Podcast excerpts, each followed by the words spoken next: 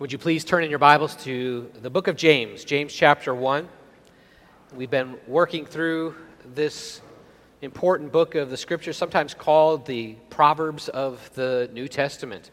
It gives for us so many directions for wise living, how to live our lives. And sometimes uh, the critique that it's been given is that it's just about what we're to do, what we're to do.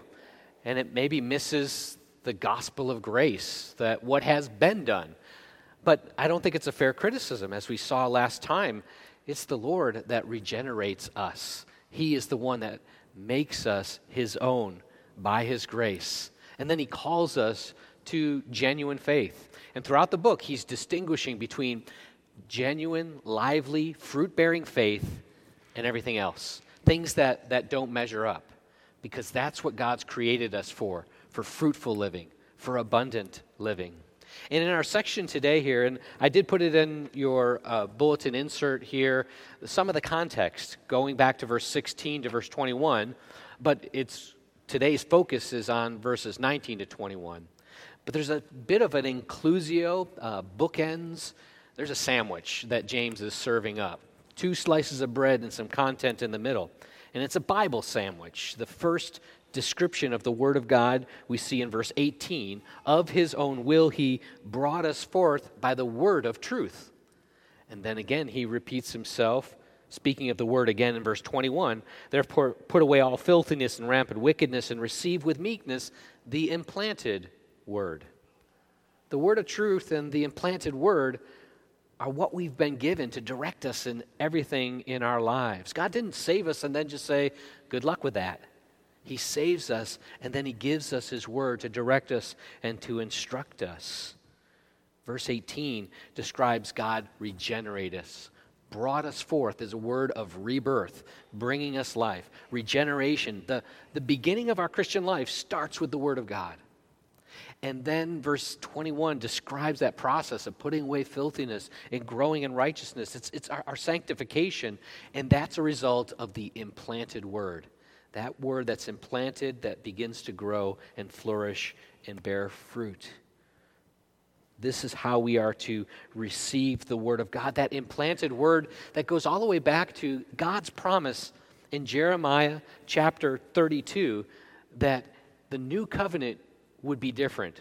It's not just the word that it's not dead, it's alive. In Jeremiah 32, it says, For this is the covenant that I will make with the house of Israel after those days, declares the Lord. I will put my law within them, and I will write it on their hearts. I will be their God, and they'll be my people. That Old Testament promise of putting his word in our hearts is being fulfilled as we live out our lives. It was fulfilled when Paul spoke to the church of Thessalonica in 1 Thessalonians 2, and he thanked God. He thanked constant, God constantly for this that when you received the word of God, which you heard from us, you accepted it, not as the word of men, but as it really is the word of God, which is at work in you believers.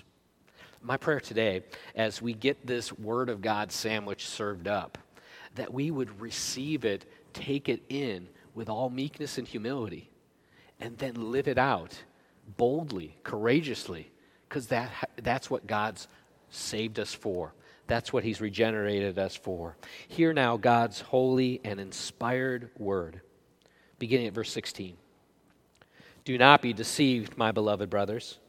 Every good gift, every perfect gift is from above, coming down from the Father of lights with whom there's no variation or shadow due to change.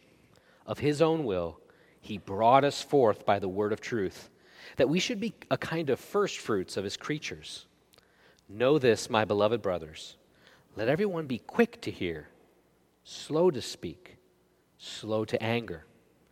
For the anger of man does not produce the righteousness of God. Therefore, put away all filthiness and rampant wickedness, and receive with meekness the implanted word, which is able to save your souls. Pray together with me. Heavenly Father, we thank you for what we hold in our hands the word of truth, the implanted word, this word that is able to save our souls. Lord, I pray that as we hear your word today, we would be a changed people. Lord, that we would give it our full attention. Lord, we depend on your Holy Spirit to illuminate, Lord, to convict us by what we read, to comfort us with the same scriptures, and Lord, to empower us. Because that same power that raised Jesus Christ from the dead is at work in us by the gift of your Holy Spirit. And so, Lord, we want to be doers, not just hearers. We want to take in the truth, but we want to live it in our lives. It's impossible by ourselves, so we come to you, humbly asking that you would work and that you would bring glory to your, to your name through our lives. We pray in Jesus' name. Amen. The truth is living. The truth is faithfully hard living faithfully is hard work. But God faithfully guides us. God doesn't leave us alone. He directs us by His Word. And what we need to do is to receive it, receive it with humility. And I love the fact that James here is going to give us some direction, he's going to give us some guidance.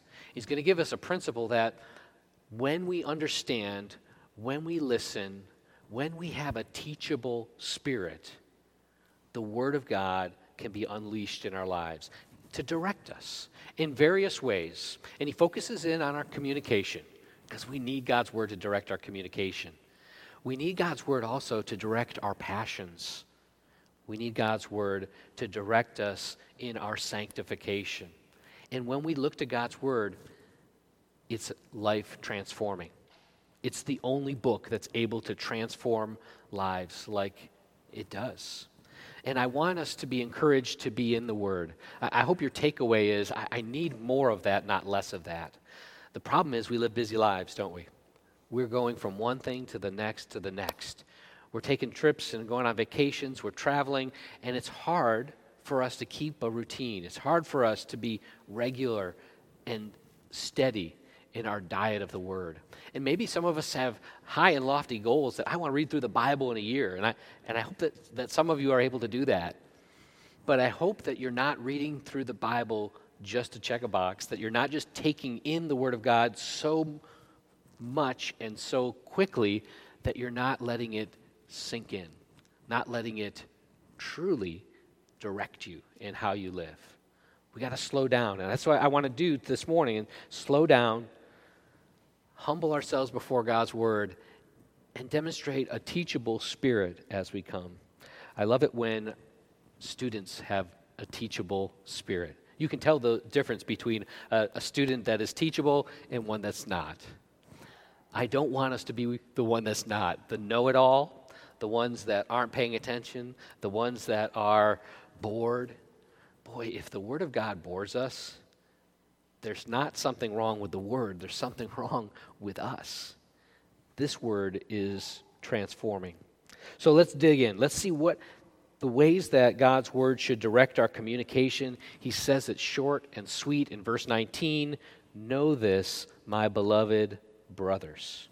I, I need to pause there because he said that in verse 16, my beloved brothers. When somebody has something hard that they want to tell you, or they want to be direct, doesn't it make all the difference in the world if they said, Brother, let me, let me share something with you? I, I need to be direct about this. And if you have a sister in Christ that can do that and a brother in Christ that can do that, wonderful. James, the brother of Jesus, does that for us here. And he says, My beloved brothers. He calls us beloved.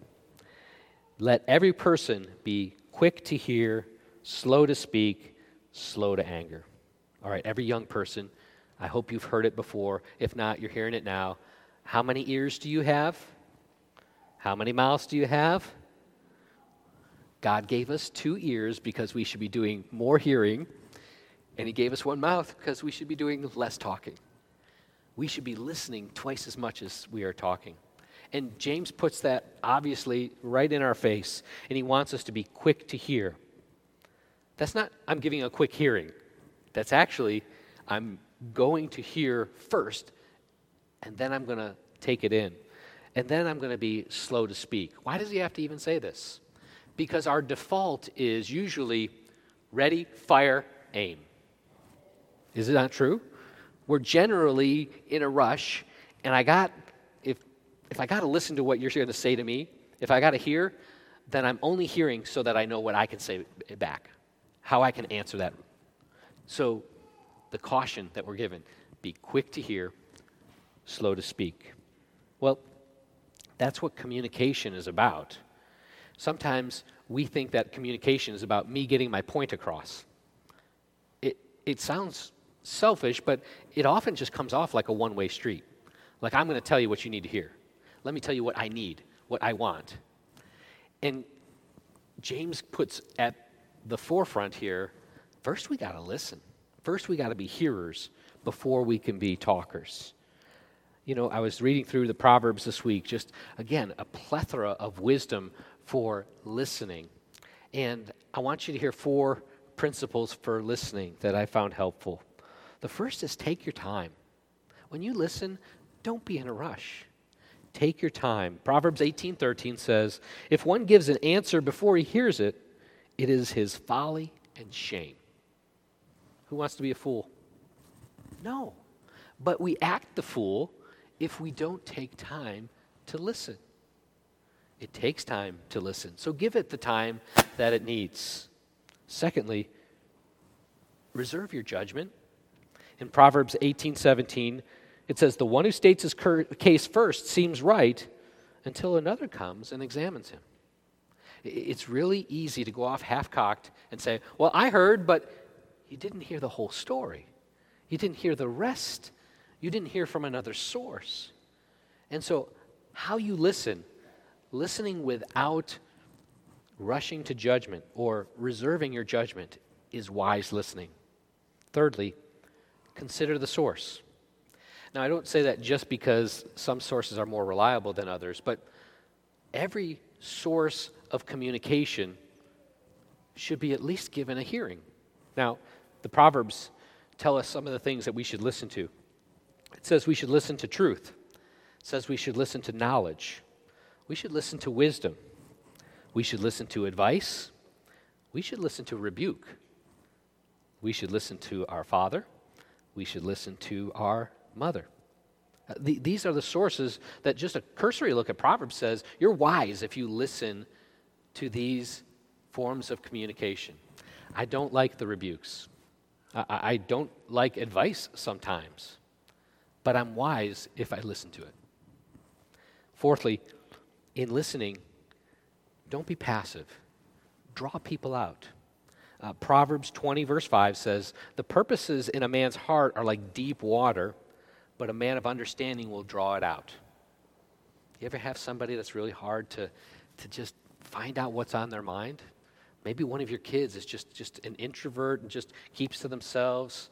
And as a toddler, they talked and talked and talked, but now they're a teenager and you can't get anything out of them. Be patient, reserve judgment, draw them out, and take time to kind of bring them and their feelings to the surface, their thoughts, show that they matter. Maybe we spent so much time when they're toddlers just saying, Could you please be quiet? that they've decided in their teenage years they're going to uh, honor that request. Now, that's the listening part of things, but speaking is important as well. It's not like we should only listen, there are times to speak how we speak, when we speak, what we speak. Again, God's word directs us in so many ways. And I love going through Ephesians 4. Uh, Ephesians 4, I have a worksheet that somebody created that takes the second half of the chapter and walks through all the ways that Paul makes clear the, the manner which we are to communicate. Four rules of communication, so to speak. So to speak. Well, first, it's be honest. Uh, in chapter 4, Paul says, Don't be false, but speak the truth, because we're members one of another. He says to speak the truth in love. And speaking involves, shocker, speaking. People can't read your minds. Have you figured that out yet? Okay, so when you're called upon, you need to actually speak, use words. Don't make assumptions that people know what you're thinking and what's on your mind. And speak truth.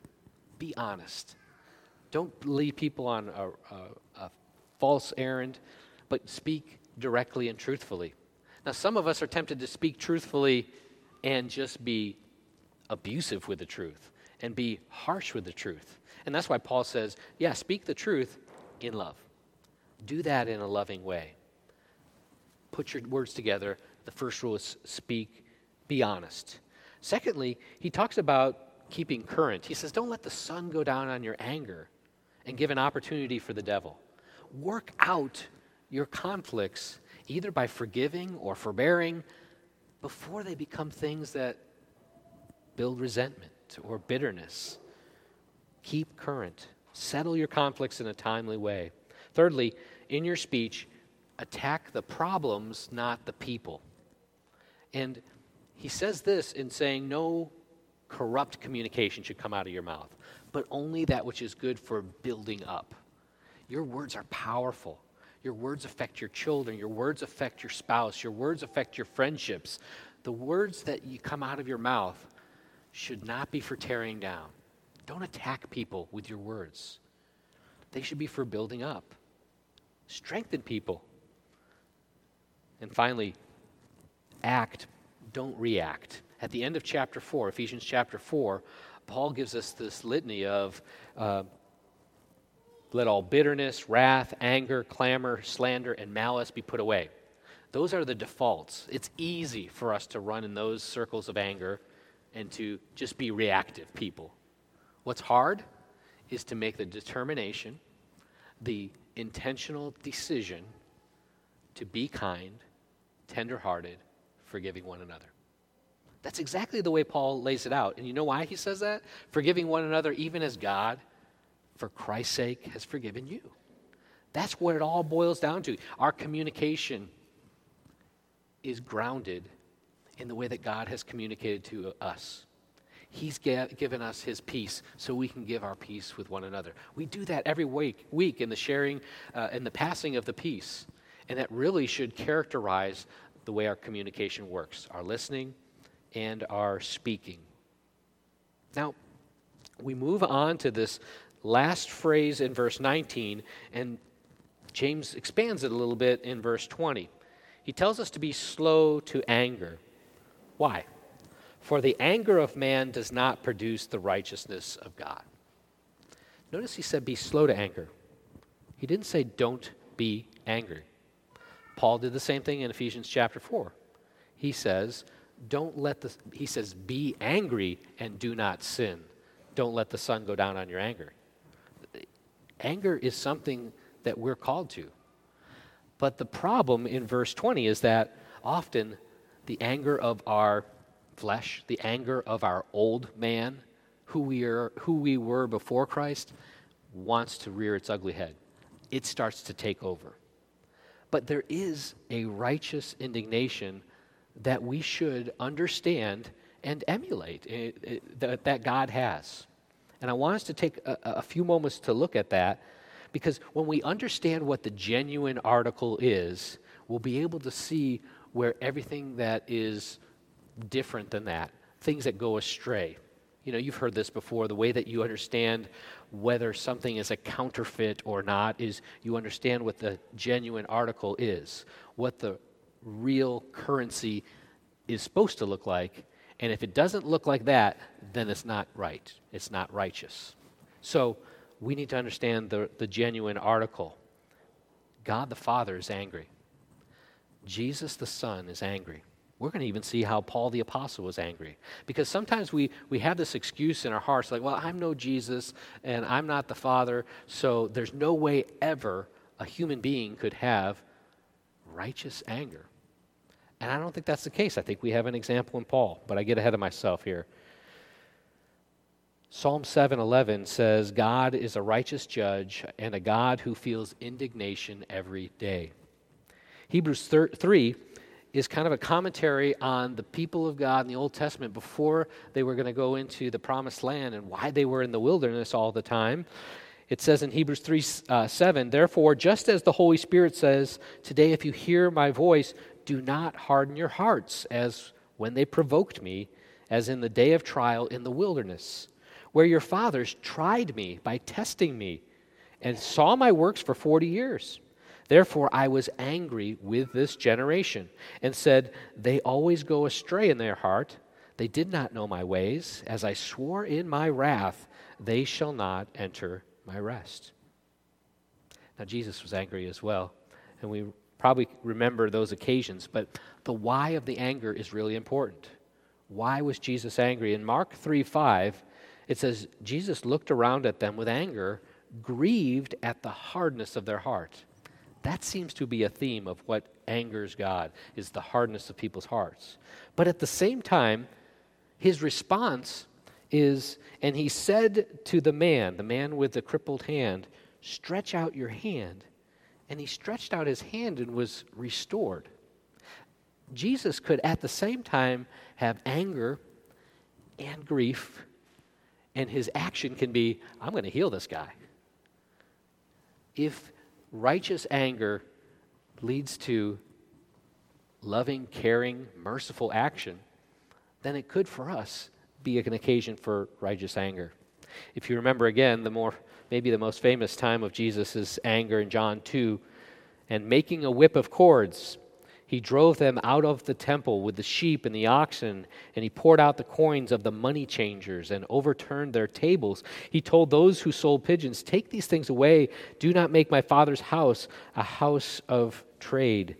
His disciples remembered that it was written, Zeal for your father's house will consume you. That kind of righteous indignation of his father's house being used and misused for people's gain. Now, Jesus was angry for his father's honor, he was zealous for his father's house.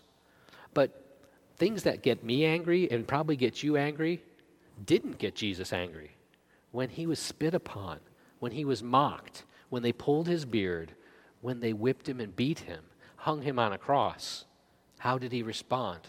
Not in anger. He said, Father, forgive them. They know not what they do. You see, just because somebody can be angry doesn't mean it has to result in forceful and violent response. Now, when was Paul angry? This was a time in Galatians 2:11 described for us when Cephas, Peter, came to Antioch and Paul says, "I opposed him to his face because he stood condemned. For before certain men came from James, he was eating with the Gentiles.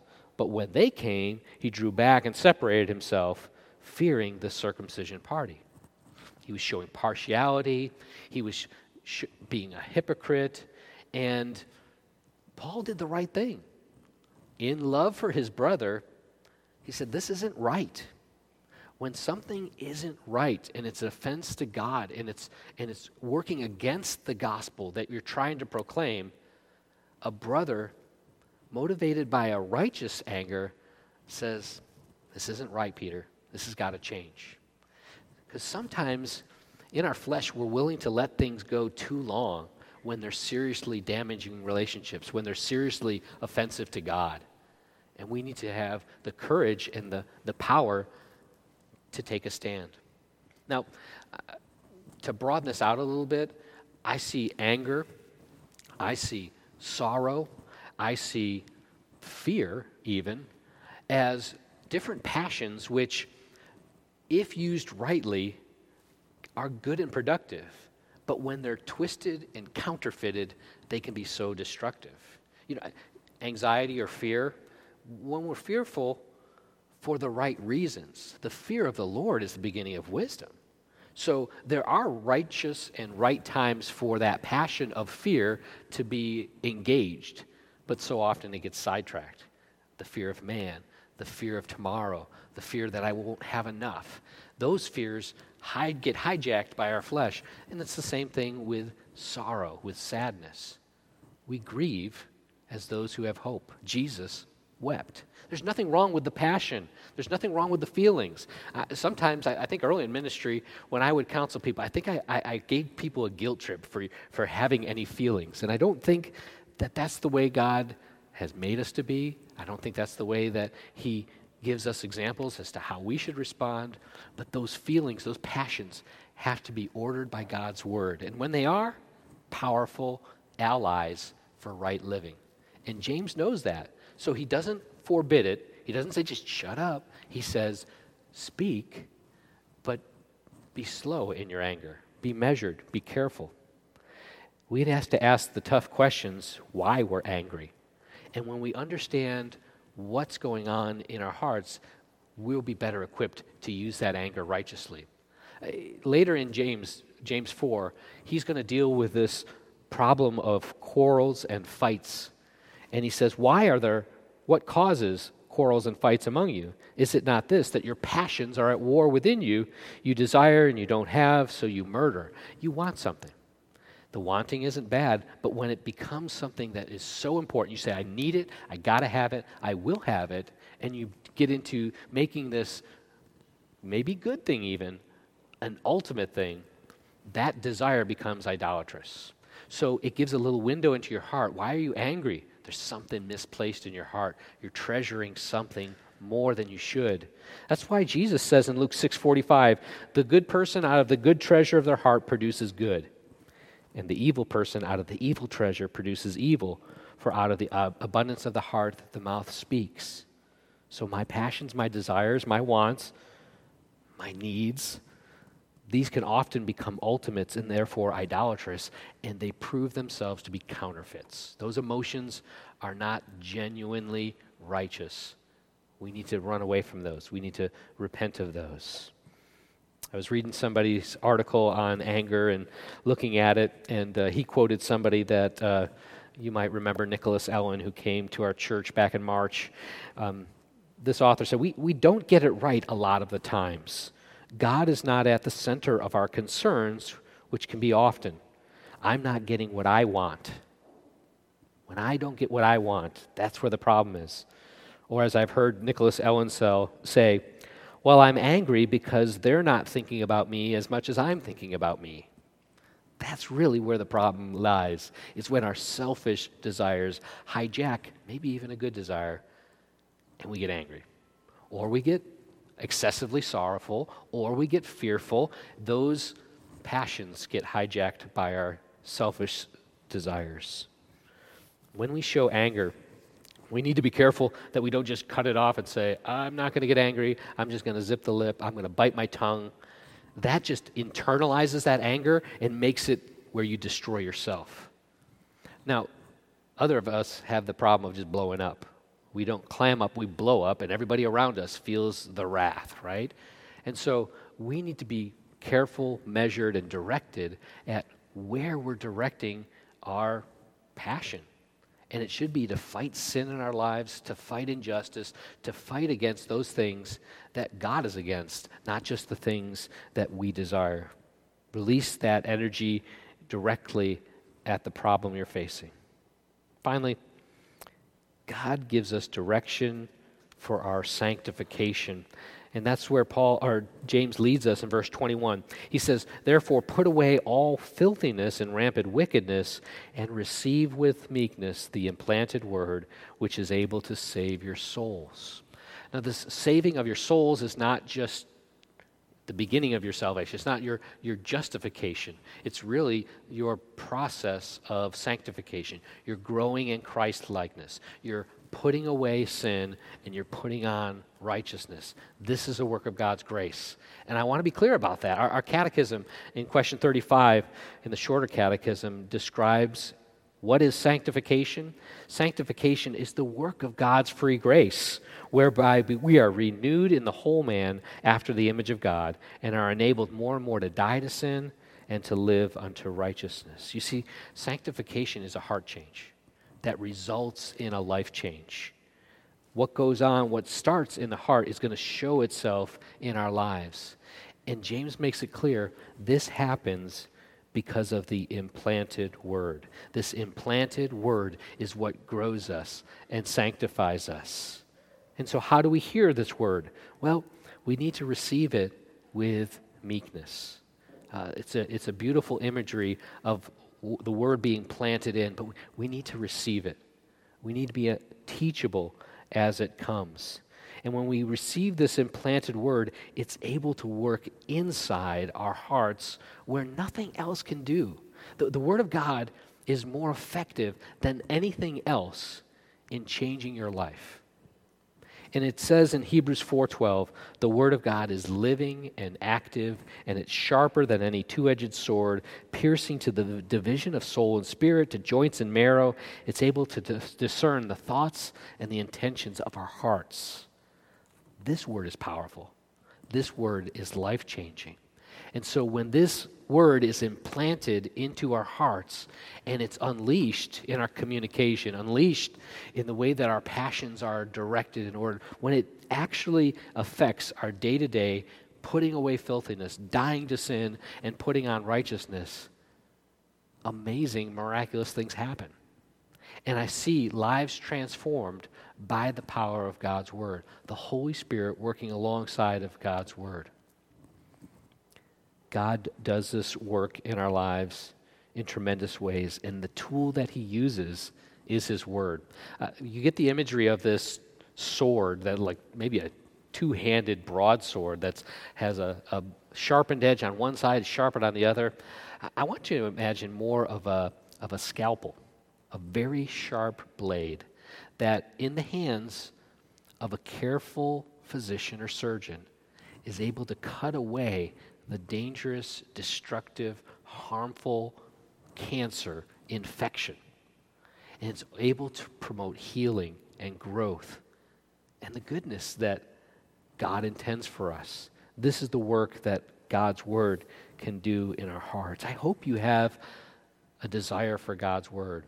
If you don't, Lord, tell Him, grow that desire in me, uh, strengthen me in that. Make me want to know you and your Word. This amazing implanted word directs our communication, it directs our passions, it should direct every component of our sanctification. And the faith to receive it with meekness and humility, and the faith to live it out fruitfully, that's what I want you to. What I want to leave you with. I want to leave you with a parable that Jesus told, uh, this word picture from nature that I think goes hand in hand with what James, the brother of Jesus, is trying to communicate here of the power of the implanted word. Jesus in Matthew 13 tells us of a sower that went out to sow seed. And they sowed some seeds that fell along the path, and the birds came and devoured them. Other seeds fell on rocky ground where they didn't have much soil, and immediately they sprang up. But since they had no depth of soil, when the sun rose, they were scorched. And since they had no root, they withered away. Other seeds fell among the thorns, and the thorns grew up and choked them. Other seeds fell on the good soil and produced grain, some a hundredfold, some sixty, some thirty. Jesus says, He who has ears, let him hear. Listen to this. Have a teachable spirit, Jesus is saying. And then he goes on and explains to his disciples and he explains to us what is meant in this parable when the seed gets planted. What happens to that? Hear then the parable of the sower. When anyone hears the word of the kingdom and does not understand it, the evil one comes and snatches away what's been sown in the heart. This is what was going on along the path. As for the one that was sown on the rocky ground, this is the one who hears the word and immediately receives it with joy, yet has no root in himself, but endures for a while and when tribulation and persecution arises on account of the word, immediately falls away. As for what was sown among the thorns, this is the one who hears the word, but the cares of the world, the deceitfulness of riches, choke out the word, and it proves unfruitful.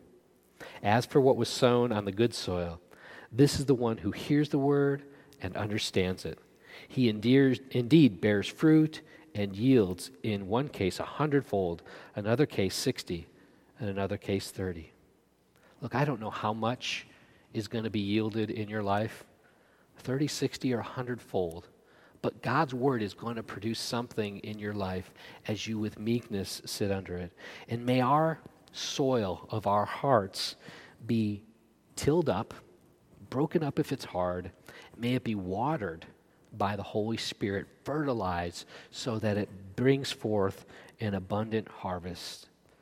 This will happen, and it's a work of God's grace as He does in our hearts. Lord, thank you that you do this work, Lord, that you work with us in this process of growth and sanctification. Lord, we want to be hearers of your word and doers of it, Lord, and we know that we can do that uh, by the power of your Spirit at work in us. Would you, Father, help us to grow in grace? Lord, make us diligent in the exercise of the means of grace, the word, sacraments, prayer, so that we may see your word lived out in our lives and bear much fruit. Lord, we pray that this would be would result in glory and honor to your name. We pray in Jesus' name. Amen.